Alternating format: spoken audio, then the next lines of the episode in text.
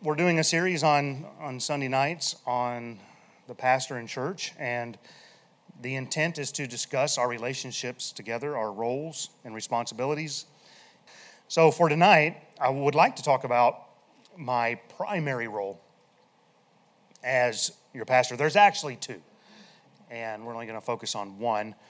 Um, according, we're not going to this yet, we'll be in Colossians 1, but Acts chapter 6 and verse 4 the apostles uh, said there to the church at Jerusalem, but we will give ourselves continually to prayer and to the ministry of the word. Those are the two primary responsibilities for any pastor prayer and ministry of the word. And so I want to focus on the preaching part. Colossians chapter 1, join me there. We'll read verses 25 through 29.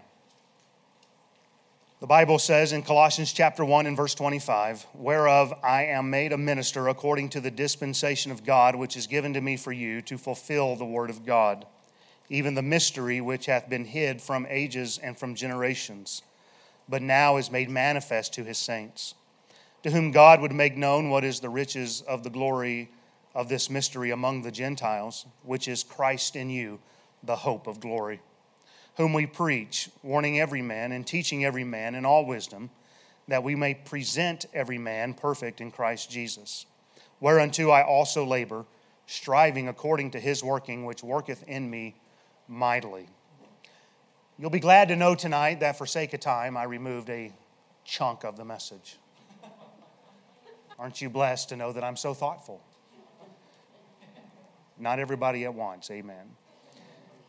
And we may revisit those thoughts at some point, but as I was kind of doing that part of the message, it started coming across more as um, just really focused for people that are being called into the ministry. And so I'm not sure it was appropriate anyhow, but I deleted some of that. I can tell you real quick to summarize where I was going with that that I took out. For anybody in here tonight that may be considering the ministry, it first starts as a desire uh, that's what the Bible says. He who desires the office of a bishop desireth a good thing. From a desire, it becomes a burden. And that is where necessity is being laid upon you. From a desire to a burden, and finally, it is a calling where you know God has called you to do it. And so I, I set that aside tonight. Instead, we're going to jump right into our text. In verse 25, we see that it is God who makes men ministers. Notice what is said there in verse 25 whereof I am made a minister. It wasn't a choice to become a minister for the Apostle Paul, but it was that necessity which had been laid upon him, where he said, Woe is unto me if I preach not the gospel. Let there be judgment unto me. There will be grief unto me. I'll regret it for the rest of my life. And so he has this necessity of him that he necessarily chose to become a minister, but it was placed upon him by the working of the Holy Spirit in his life. And so I say this being a pastor is not a volunteer position.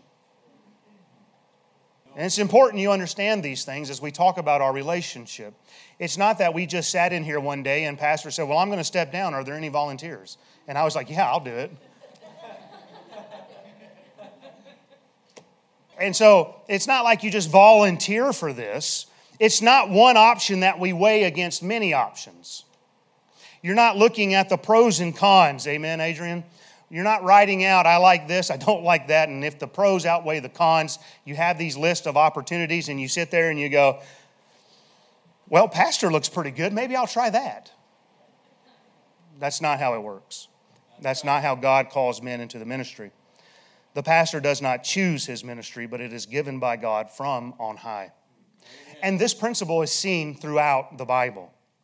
It is God who initiates the calling, Amen. not man. Some pastors have given the advice if you sense you're being called into the ministry, then run. I understand what they mean by that, but I don't think that's the best way to put it. Um, if you sense God is calling you, don't run from it. Run to God. Run to God. See whether or not he'll give you confirmation. I believe better stated would be this if you can avoid entering pastoral ministry, then avoid it. If you can do something else, do something else. Meaning this if you're content to step down and go sell cars, go sell cars. If you're content to do whatever job outside of the ministry, go do it. And that's what they mean when they say run from it. I don't think it's necessarily the best way to put it, but in other words, are you really being called by God if you'd be happy to do something else? Because a man will know he is called into the pastor once he realizes he can do nothing else. Because when God calls you to it, there'll be no way you can take a different course in your life and not end up being miserable about it. And, and, and you know my testimony. I've said before, it's not that I would have chosen to do this back then. Um, I'm thankful I'm in the will of God now, of course, but I, I, I wasn't thinking, man, that'd be great. You know, I'm thinking I'm, I'm going to live out in the middle of nowhere and just be left alone. a good one, Lord. God had so put a, a, a desire, not, He made it so plain yeah. that I knew I couldn't. I couldn't do anything else. I had to do what God had called me to do. And that's why the advice is given. If you can do something else, do it. So if you're in here tonight and you're contemplating the ministry, um, if you'd be just as happy to go make $2 million a year over at such and such company, go do it. But when God gets a hold of your heart and He calls you, it wouldn't matter if they offered you $10 million a week. You would say, God has called me into the ministry, and that's the direction I have to go. So the calling comes from God. Now, congregations, your responsibility is to make sure you're walking with God because there are going to be transitions in leadership. Pastors are going to die. Pastors are going to fail you. Pastors are going to walk out. There's going to be all kind of reasons why the pastorate changes hands. And you have to be walking with God as a congregation in order to identify those who God has genuinely called. Because if you're not careful, it can turn into the good old boy network, right? Well, you know, I got a buddy down there, and boy, he can preach. Um, and, and you just want to be careful with that kind of thing. And so you having with God, like we find in the church at Antioch in Acts chapter 13 where it says in verse 2 there, as they ministered to the Lord and fasted, the Holy Ghost said, Separate unto me Barnabas and Saul for the work whereunto I have called them. So a congregation must be walking with the Lord, listening to the Holy Spirit, fasting as is required, to hear who it is the Holy Ghost is saying, this is who God has chosen. This is why Paul in Romans 1 1, he could write Paul, a servant of Jesus Christ, called to be an apostle, separated unto the gospel of God. He knew that his calling and his separation was from God, not from man. But isn't it interesting that God used man to be the ones to lay the hands on them to then go out and present the word of God as they went on their missionary journeys? So there is a relationship here between a congregation and a pastor, those in the ministry that will say, Yep, we are in agreement, we understand, let's endorse this and let's press on. And once the church knows the Holy Ghost has said this, um, that this is the man for this church, it will become apparent to all that he has been placed there by divine appointment. Amen. And maybe some of you, I know you've been around, you've been in churches where you realize this was not the right choice. And it happens. Uh, I won't go into detail, but we had an incident, a situation where we weren't there when they voted, but we had just arrived when he had just arrived. And you read his resume and you think, boy, this guy's right down the line. But he wasn't. It wasn't right down the line. He wasn't King James only. He wasn't sticking with the old stuff and all these kind of things. And so sometimes you get sold a bill of goods. We understand that.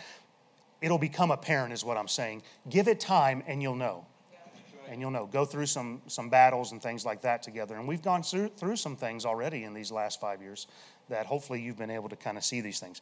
Now, what do we see from this passage that a God called, God given pastor should be doing? Well, if we were to sum up verses 25 through 28, we see that a pastor is to preach and teach the Word of God. Uh, notice verse 25 says, to fulfill the Word of God.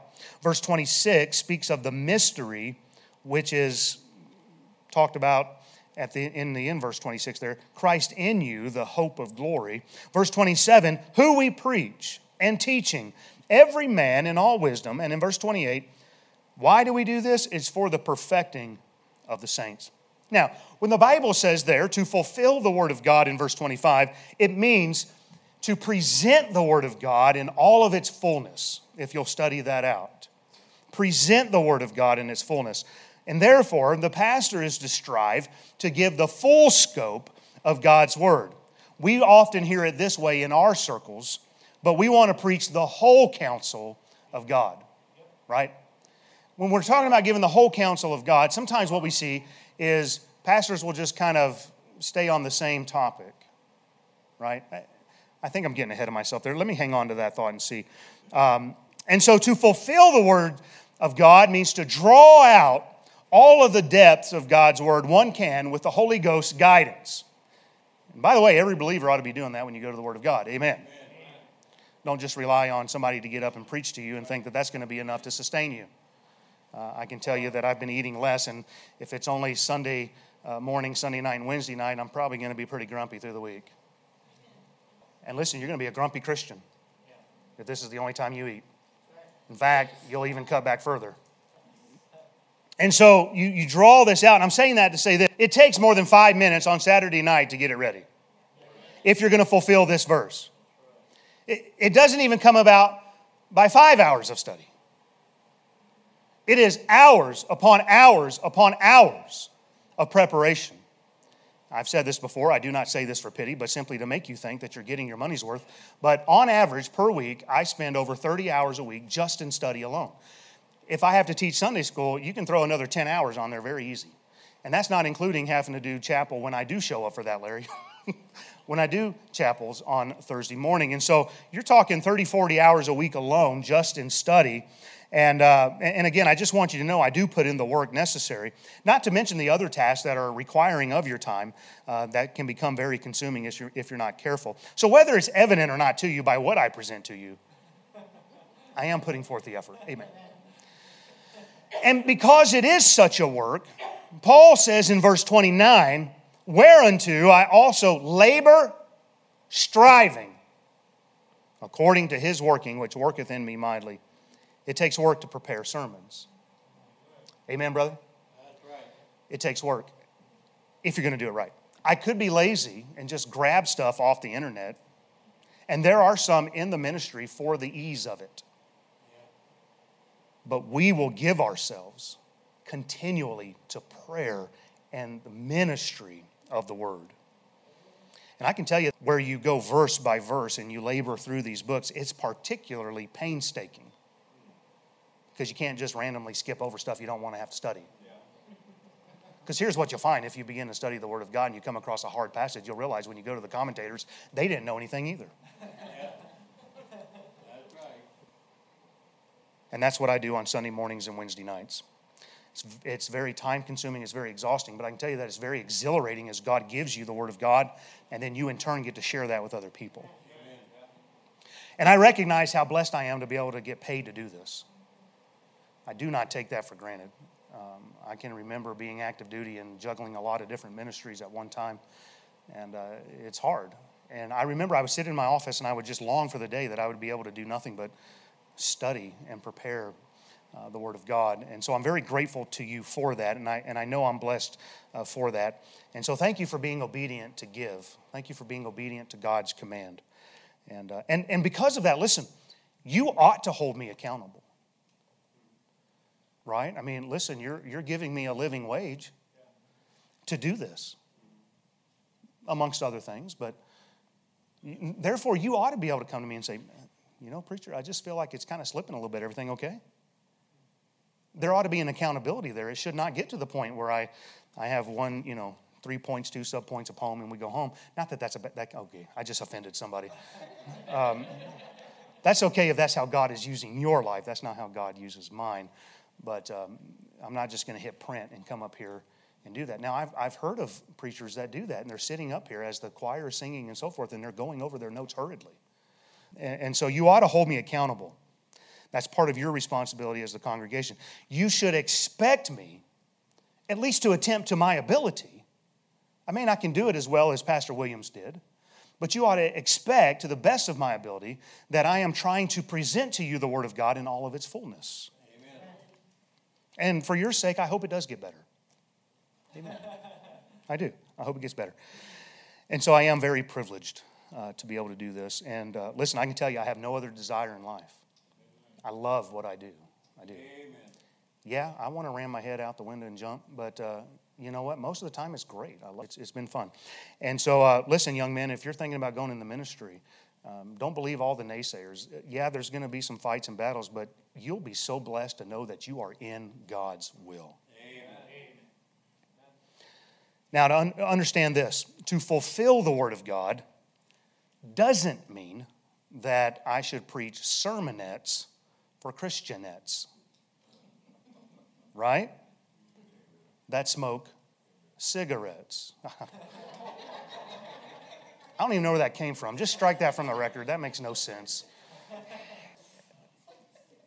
This doesn't mean that, oh, oh, here it is in my notes. This doesn't mean that no matter how many different texts I take you to, that you hear the same sermon week after week after week. And if you've been around, you've been in churches like that. It doesn't matter the text, I'm going to tell you how you ought to dress. It doesn't matter the text, but I'm going to tell you, you know, this hobby horse or this thing or that thing. And it just becomes like, man, this guy's got an axe to grind every week. Right? And you just you get burned out on that. There's no excitement to come and hear that. You ought to want to come and hear the word of God, not what my opinions are. I'll be glad to give you my opinions, right? We all have them. But no, when I get up here, hopefully I'm giving you what the word of God says and not just on some hobby horse. Um, and that's why when I send out our invitations, by the way, for our, our Black Hills Jubilee during our anniversary days, I, I make sure on every invitation I put there are no agendas, there are no hobby horses. We are just here to praise the Lord. Amen. Nor am I here to give you all of these how to seminars all the time. Now, understand that's what people want. Many churches today have reduced their messages to a mere psychology class. And their hour together is nothing more than listening to some glorified cheerleader where their aim is to make you feel better about yourself. We could go that route and we could overflow. We could always focus on how to have your best life now. We could talk about how to be the best father you can be every week, the best husband. Now, listen, there's a time for those things. Don't misunderstand me, but often the problem is this people want the how to's to be better in these areas, but they're not willing to grasp onto the foundational biblical truths first. And what people want is they want to come in and say, Pastor, will you help me be a better father? To be a better husband. And you begin to speak with them. And you go back to the basics and you begin to ask them, How are you doing in your Bible reading? Well, I'm not doing too good. That's your problem. Well, how are you doing in your church attendance? Well, you know, I try to be there as often as I can. Are you giving financially? Well, you know, it's just sometimes I do when we have extra and are you witnessing? Well, you know, I work long hours. Are you praying? Well, I rush out the door, I get home, I got to take care of the kids, and I'm exhausted, and I go to bed. Give me the how to's. No, no, no, no. You need to get back to the basics. And you've got to grasp onto these fundamental areas first, these core areas. People want fixes without ever dealing with the, the core areas. I want a better marriage. I want better children. What about yourself? You see, we really need to understand God first. What is man to God and what is God to man? And we must understand the fundamentals of salvation, justification, sanctification, etc. And once we get a handle on who God is and our relationship to Him, then you'll find that the how to's begin to fall into place. And you become a better husband or you become a better wife.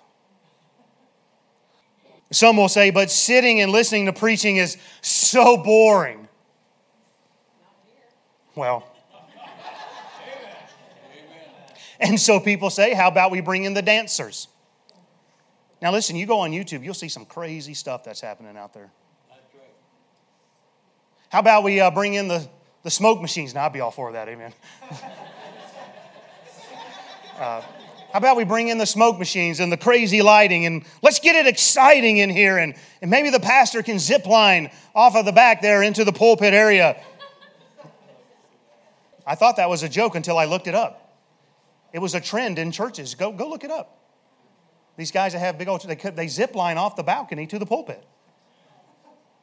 Now, now look, that would be cool, amen. But not in, not in a church service, amen. You understand what I'm saying. And so people have this idea, well, it's just so boring. And so I've got to keep the excitement drummed up because really we're all just here for a fleshly experience, and I've got to keep all the emotions going so that you'll be excited to be here. It was no different in Christ's day. You know, I got to thinking about this. What did they think in their day? They didn't have all this funny, um, all this interesting technology that they could use. And, you know, Jesus, he, he asked the multitude concerning John the Baptist, What went ye out into the wilderness to see? A reed shaken in the wind? A man clothed soft raiment? A prophet? What did you go out to see? You know what they found when they got there? Some crazy nut preaching. Repent, for the kingdom of heaven is at hand. Jesus said, what, what did you go out to see? Herod, he longed to see Jesus in person. He desired to see Jesus in person. You remember this through our study in John when Jesus was sent over to Herod as part of the trial. And he was excited to see Jesus because he hoped to have seen some miracle done by him. He wanted a show. He wanted something exciting to keep them interested, to see what it was all about. And listen, I, I know I was young once. Young people often just kind of sit there. And, and we get this idea that well, you've got to entertain me. You see, Herod was interested in the miracle, not the message. And that's the danger, isn't it? That's the danger when we think about where we place our emphasis. If we place our emphasis on entertaining everybody, then the, the emphasis becomes the miracle, not the message. And, and I know I'm getting ahead of myself here, but I feel like it's going to fit. And so what you end up hearing is, you know what I like about that church? Man, they got a great song service. Oh, Wonderful. How's the preaching? Well, it's okay. But I really get a lot out of the music. Paul knew that the Jews sought after a sign and the Greeks sought after wisdom. But he said to the Corinthians, And I, brethren, when I came to you, came not with excellency of speech or of wisdom, declaring unto you the testimony of God. For I determined not to know anything among you save Jesus Christ and Him crucified. Amen. And I was with you in weakness and in fear and in much trembling. And my speech and my preaching was not with enticing words of man's wisdom, but in demonstration of the Spirit and of power, that your faith may not stand in the wisdom of men, but in the power of God. He said, Look, the only thing I wanted to know among you was Jesus Christ. Why? Christ is the answer. Amen. He's the only hope to reach your children. So it's not some step by step how to checklist. That's not going to fix your life. But it's just so boring. Do you know how you sound? Do something dramatic. Let's organize some political movement. Well, I hate to bust your bubble, but if God keeps me around, it's going to continue to be this boring. Why? Because this is what God has said to do. It'll continue to be the same message being delivered by the same method. Not that you can't use other things at times, but I'm talking about here. I'm talking about when we are gathered as a family. Now, you may be thinking, I, I know this. I've been an independent Baptist my whole life. Listen, Adrian and I have seen someone leave over this issue. Well, I, I think you ought to be doing it this way. And really, looking back, what they really wanted was some uh, limelight. But I had to look at them and say, as sweetly as I could, I think I was pretty sweet, despite Lisa's opinion of me. I, I just remember saying, you know, God bless you. But in this church, Sunday morning, Sunday night, Wednesday night, we are preaching the Word of God. Amen. That's God's way. Well, I don't like that, and so people leave. 1 Corinthians 1:21 for after that in the wisdom of God the world by wisdom knew not God it pleased God by the foolishness of preaching to save them which believe. So understand this preaching is not meant for you to walk away and go wow what a great preacher. No, no, no. Paul said, I didn't come with enticing words. I wanted you to know that I came in the spirit and the power of God. And so when a man gets up to proclaim the word of God, you're supposed to walk away from that and go, wow, what a great God. God will use the weak things of this world to confound the wisdom of this world so that He alone can have the glory. I'm simply standing before God and sinful man. I'm just a sinner saved by grace, trying to convince other sinners of God's grace through the process of preaching. And then hopefully watch people come into a right relationship with God. It's the ministry of reconciliation. 2 Corinthians 5:11 says, "Knowing therefore the terror of the Lord, we persuade men." We persuade men. I don't know why this just popped in my head, but it did. Uh, listen, if you get a chance, and we've got them somewhere, we need to put them back out. You get a chance to read uh, Brother Hawtree's message, The Ten Commandments. That is persuading men. What a message. Isn't it strange how the Bible exalts preaching, but it seems there's nothing more looked down upon than the preaching? Here's one, uh, or here's my notes here. Uh, here's the one I hear a lot. Well, I like that church because of their music where's the emphasis that God has on preaching? Now, listen, I'm not against new Christians who kind of have this mindset. We all grow differently, amen. I can remember people saying that when I was young. They're still saying it now. And, uh, but listen, there ought to come a point in your Christian life where you are hungering and you are, thir- you are ready to hear the preaching of God's word. And all the music should do is prepare your hearts. It's actually come to the point where people are choosing their church over the music program not the expounding of God's word. When Jesus was pretty clear, the one needful thing is you need to be sitting at my feet listening to the teaching of my word. Martha, you're cumbered about many things. Get the earbuds out of your head and quit pretending like you're praising me. Get over here and listen to the one needful thing. Amen. I don't know why I'm preaching. I didn't intend to. So let me just try to stay on course. So understand this preaching which fulfills the Word of God will not always be what you want to hear, but it will be what you need to hear. And listen, I can tell you to get up and preach the whole counsel of God isn't always fun. Because you know you're going to say things that are just going to be rubbing people the wrong way. I'll never forget the time I went to go fill in for a pastor, I won't say who, and, and I went to his church, and God just burdened my heart right before I got in the pulpit and changed the message on me.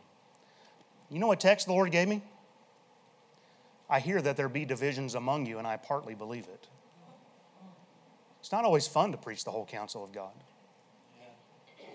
In the Old Testament, you'll read this phrase in the prophets the burden of the word of the Lord. They recognize the immense responsibility of being called by God to stand and speak and deliver the word they received from Him. I don't believe a man can ever fully understand the emotions a woman goes through in bearing a child into this world. But to truly pastor is similar to those emotions all of the joy and the travail and the pain, all the expectation that is wrapped up in the pastorate. Paul felt this way in Galatians 4:19, "My little children of whom I travail in birth again until Christ be formed in you." Amen. It's travail. It's not just standing and giving a talk or giving man's wisdom or giving my ideas or opinions, but it is God who has placed me here in this pulpit to deliver his word. And it's a heavy responsibility. We are called to teach into ears, not to tickle ears. We are to preach unapologetically, not for appreciation and approval. Think of that the next time you decide to make your superficial comments. 2 Timothy 3:16 tells us all scripture is given by the inspiration of God and it is profitable for doctrine, for reproof, for correction, for instruction in righteousness. Paul said to the elders in Ephesus over in Acts 28 20 that I have kept back nothing that was profitable unto you. In other words, he gave them the whole counsel of God, never trying to sugarcoat it. He wasn't just hoping that he would come across as a nice guy, he wasn't trying to make them like him. I'm not suggesting he was being a jerk. But listen, if you do this at all, you know that whether you say it sweetly or not, there's going to be people that are just rubbed the wrong way. There may be things that are hard to receive, but know the calling that the pastor is under. Even when your toes are stomped on, or I admonish and I warn, and sometimes with forcefulness in my voice, it is God's word that is sounding forth to build and to edify the saints, Amen. not to tear us down, but that we may obtain the same precious faith through the righteousness of God. And in reality, my love towards you will be demonstrated by how straight I preach the Word of God. Amen. Even when it's things that cause you to get sideways with me or with God. And I'll tell you honestly, my intent is never to be abrasive or offensive, but I must preach all of the Word of God. I am called to do so by guiding you into pastures where you can feed on the Word of God. Amen. Three times Jesus asked, Peter, do you love me? Feed my sheep. Lord, you know I do. Peter, do you love me? Yea, Lord. Feed my sheep. Peter, do you love me? And Peter at this point is getting concerned. Yes, Lord, you know that I love you. feed my sheep. Now, my responsibility isn't to force feed you. I don't take grass and shove it into your mouth. We will give bottles to babes. We will give special care to those who are hurting. But we are to take mature lambs and rams and coax them to eat by putting them into the right pasture. This is why at times you'll find me doing things like I did this morning. Now you chew on it and you come to your own opinion on what John was talking about. I could always give you my opinion, but I want to bring you to a place where you hunger for it. The responsibility of the shepherd is to lead the sheep into the pasture, and then you have the responsibility to eat. And so the real question here is Am I leading you into the green pasture truth of God's Word? And if so, the question for you is are you eating it? Is the man of God presenting the Word of God in all of its fullness? Precept upon precept, line upon line. If so, listen, if, if you can say, yeah, you know, preacher, I could probably do a better job than you, but I believe you're giving it your best, listen, you ought to be here. You ought to be here. You ought to come to the table and eat. What is the end of all this preaching and teaching? Notice again verse 28. It is so we may present every man perfect in Christ Jesus. You'll find a lot of similarities between Colossians and Ephesians, and this is one of them. This is talking about maturity in Christ. I want you complete in your understanding. This is why teaching the Bible is so very important. The goal is for mature believers in Christ. And if you study this out, you'll find that what this means is it is a continual, habitual action. It is a continuous thing. You see, it's not instantaneous. You're not going to be able to go to sleep with the Bible under your head and wake up and know everything. Amen. It is a continual process. And it's because you talk to people, and you know, it's kind of like when you talk, you're listening to a kid talk, and they're like five, and they say, Man, when I was little, I was thinking I was, you know, do this. And you're looking at it, hey, that's cute because you're still little, right? And you see that a lot with, uh, with, with some Christians, some believers, some new believers. Uh, yeah, man, I've grown so much, and you're just kind of looking there going, man, you got a long way to go. It is a continual thing. It is a habitual thing. It is something that we have to keep doing. It is not an instantaneous snap of the finger and we're all good to go and we're all mature. It's a period of time. Now, whether we appear successful to the outside or not is not the question. People outside of here might use numbers as the goal to decide whether or not that church is a place I want to attend because obviously their pastor must be good because they're having so many in attendance. That's not the measure that we go by.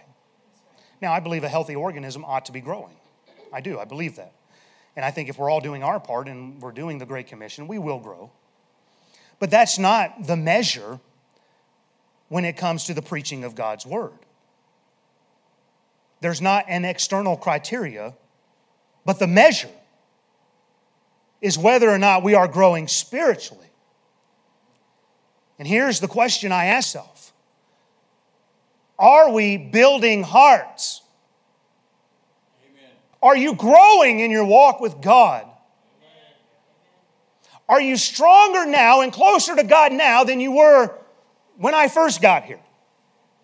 Are you growing? Is your heart being built up? Well, you know, I look around here and boy, it sure doesn't seem like we're, we're doing a whole lot. No, no, no, listen, stop. Get your eyes off of that. Are you growing in the Lord?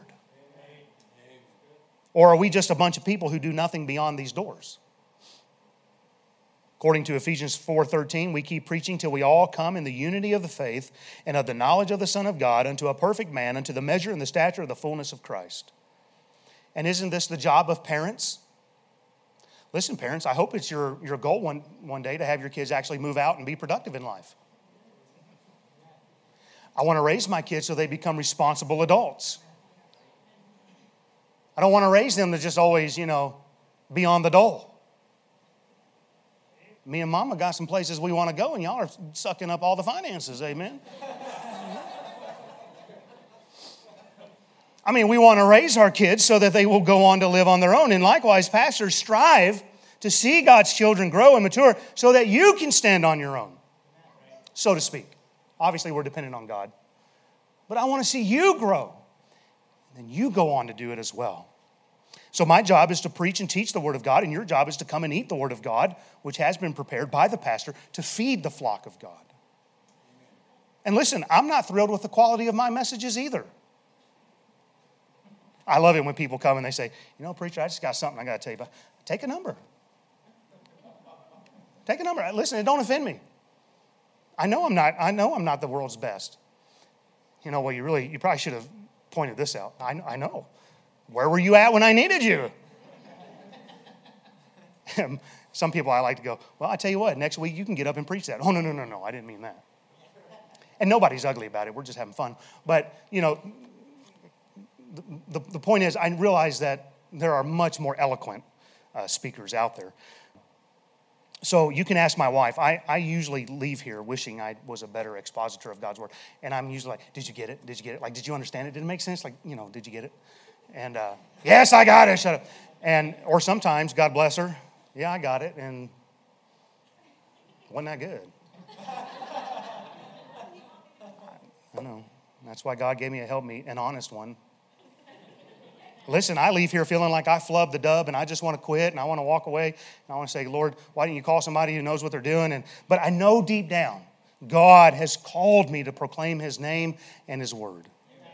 And I, and I do want you to know, I, listen, I want to be transparent. Uh, it is a struggle at times. It, it can be hard to keep going and staying positive in light of all the setbacks, the disappointments, the discourages, the discouragements. It's hard when people who, who you thought were starters every Sunday morning not only are not on the bench, but they've left altogether to a different team. It gets discouraging. It's very hard when people who thought you could bank on on the rest of your ministry life all of a sudden turn on you and walk out of your life and ministry. It's hard. And listen, that's not said for any expectation of pity from your part to me, but I'm just being honest when I say I need your prayers. Amen. If you give yourself to something like this and you pour yourself into it, hours upon hours upon hours, and, and you get up and you proclaim the word and you don't see the results, it's hard. It's hard. And so just pray. I don't know how Pastor did it, but it's hard to stay in pastoral ministry week after week after week after week in the same church. I mean, 36, 37 years here as pastor, I think. We are so blessed to have that. It's a very difficult thing to do, and this is why you see such a continual rollover of the pastorates on average 3.6 years, because it's hard. How is it possible then? Well, verse 29 is the way to do it. Paul said, I labor and strive. How? According to his working, which worketh in me mightily. You see, it must be done in God's power. Yes. And, and the problem is, we do get in the flesh. And that is when I do get woe is me. Brother DeGarmo talked about having a pity party this week, and I'm with you, brother. That's like every Sunday night for me. And, uh, but you know what that is, at least on my part? It's the flesh welling up. It's pride coming out saying, Man, I wish I was better and I, I wish people would receive it more. It's all pride. It may be the flip side of pride, but it's still pride. Is everybody with me? Just giving you my heart there. It's got to be done in God's power. It is God who enables us to continue laboring and striving for the maturity of the saints. So I ask you tonight are you becoming mature in Christ? Are you exercising more faith? Are you growing in doctrine? Are you moving on to the meat of God's word? Isn't that what Paul upbraided some for? In a time that you ought to be teachers, you're still on the milk of God's word. Grow up. Move on to greater things. Amen. Now, in closing, and I realize this may be better suited for another message, but when you understand the pastor's primary role of prayer and preaching. It'll help you come to terms with the fact that I'm not going to be able to fulfill all of your expectations of me. Now, I desire to be the best pastor I possibly can be. I really do. But I cannot live up to everyone's expectations. Right. And man, I'm glad my dad kind of beat that into me in a sense. He didn't do it intentionally, but I, I heard it in his preaching. And he would say, you know, you, what's the old saying? You can please some people some of the time, not all the people. All the, time. however that goes. I'm not going to be able to live up to everyone's expectations. I wish I could spend equal time with all of you, but it just isn't possible. So, listen, if we haven't had a meal together, or I haven't been over to your home, maybe I haven't spent much time with you, it doesn't mean I don't like you. Listen, I'll just be honest with you. Most of the time, the squeaky wheel gets the grease. And, and on the flip side of that, if we have spent time together, it doesn't mean that I like you more than others. what am I saying there? Listen, I like all of you the same. Well, I guess really, maybe I don't like all of you the same. I guess what I'm really saying, listen, we're, we're all. What's the best way to say this here? Um, Maybe I'll put it the way my dad used to say I love you because the Bible says I have to. you know, the truth is, I typically have to take things as they arise. I rarely have leisure time just to hang out. So please don't be offended when I can't live up to what you expect that I should be doing. Sometimes I feel like Bilbo Baggins. When he said, I don't know half of you half as well as I should like, and I like less than half of you half as well as you deserve. and listen, I'll close by saying this it takes the whole body, Amen. it takes more than just a Paul. It takes Tychicus, Phoebe, Epaphroditus, Aquila, and Priscilla. The others mentioned by Paul, and even those that Paul never mentions by name, but you know that they're there behind the scenes. And therefore, there may be times you come to me and I direct you to somebody else. It's not because I don't like you, it's not because I don't want to deal with it, but it's because somebody may be gifted in a way that I'm not. I know other, others have gifts that I do not possess. Many of you are far better than me in certain areas. Listen, I can't even do all that I wish that I want I could do. And really, I'm to and, and get this as we close. I'm to edify you through preaching and teaching so that you, in turn, will also do the works of the ministry. And then, as a fully functioning body, we'll begin to see things get done. We're all part of the same body, and it takes all of us to function properly. So, if I'm not meeting your expectations of what you feel I should be, I am truly sorry. But please go back and understand my primary role.